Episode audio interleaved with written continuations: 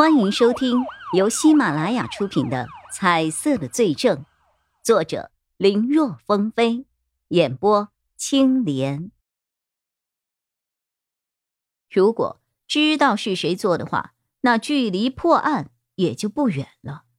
但如果无法锁定嫌疑人，那有可能几年甚至几十年都毫无进展。徐洪成那次。他一开始是被颜色给吸引了过去，但紧盯着对方和对方的举动，他就判断出对方存在一些问题。今天的情况就没有那么简单了。他看着毕盖厄，除了觉得对方是个言语中充满了激情和信念的人之外，没有发现任何的疑点啊。即便是心里把这个人先假定成为凶手，然后进行反推，他也没有想出来这二者之间的联系啊。不过，要说奇怪的地方，这个人的身上倒是也有。这人穿的西装和这个人本身之间有一种不协调。简单来说，就是这个衣服似乎并不适合他。但也就是仅此而已。至于关联，硬要说的话，那就是凶手将被害人的血放干了，而这个人是在鼓励大家献血，大家的落脚点都在血上，这也太牵强了吧？嫌疑人名单，嫌疑人名单有哪些？叶一辉努力的回想了一下他看过的调查报告，还有调查过。和即将准备调查的嫌疑人的关联名单，里面完全没有提到毕盖厄的名字呀。如果有的话，这种略显奇怪的名字，他肯定是会有一些印象的。这说明，在专案组的眼中，这个人和连环杀人案应该是完全没有任何关系的。这个人压根就不在专案组的调查范围内。完全就是一个无关的路人甲乙丙丁啊！跟案情无关的人，为什么我会看到颜色呢？叶一辉百思不得其解，是他的眼睛真的出现了问题？这只是幻觉？你在这里做什么？献血吗？突然，一个冰冷的声音打断了叶一辉的思考。叶一辉扭头一看，瞧见钟离也又一次无声无息的出现在了他的身后。他正用左手压着右手胳膊的棉签看来他刚才的确是去献血了。哦，不是，我是……叶一辉的话说了一半，卡住了。我是被颜色吸引过来的。他本来想这么说，可说这话谁能够明白啊？何况他也不能说，眼睛失色这种事情，哪怕只是暂时的，他要是说了，就别想继续留在专案组了。啊，这个人不是咱们 A 市的名人吗？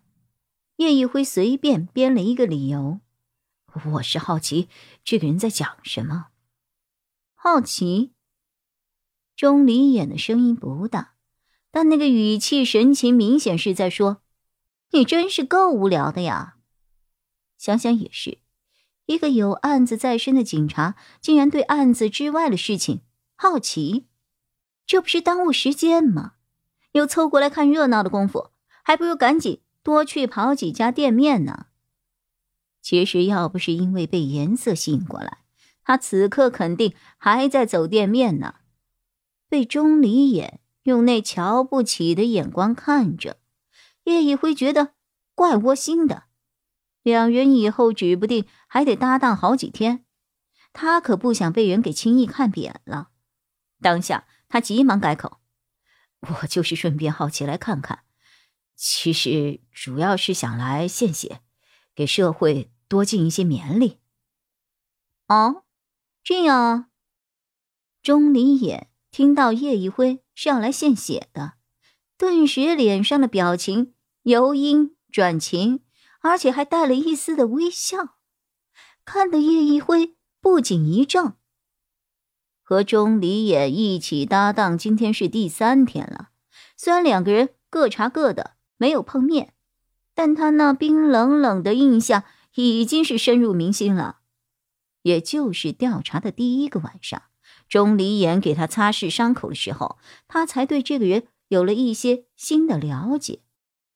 没想到今天又看到了如此的一面。谁都有不为人知的一面。只是要看有没有机会能够见到罢了。虽然这句话不知道是谁说的，但还是真的很对啊。那你就赶紧去吧，我就不耽误你的时间了。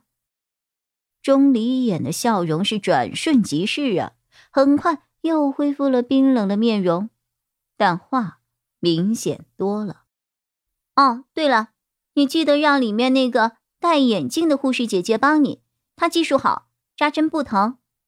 我继续去调查了，有什么发现随时联系啊。看着钟离言远去，叶一辉又看了看舞台上的毕盖厄。此时，毕盖厄的演讲还在继续，台下聚集了不少人。那人说了很多，大概的意思就是非常感谢那些自愿献血去帮助别人的人，所以。在使用他们公司闪达服务的时候，又或是在他们旗下的陕菜连锁快餐店消费的时候，但凡是献过血的人，都可以凭借自己的献血证或者是相关记录证明，享受八五折的优惠。在毕盖厄说这些的时候，叶一辉已经上了车去献血了。话不能乱说，既然是来献血的。那就不能什么都不做就走了呀！在经过基本的健康检查之后，他按照钟离眼的提醒，要求戴眼镜的护士姐姐来给他抽血。别说，别看别儿护士姐姐的年纪不大，但是那个手法却十分的精湛，针扎进去的时候一点感觉也没有。哈，不用着急，十分钟就好了。这段时间内，你要有兴趣，可以了解一下这个。扎好了针，护士姐姐去给下一位献血的人检查前，递给了叶一辉一张宣传册子。叶一辉道了声谢，就展开看了起来。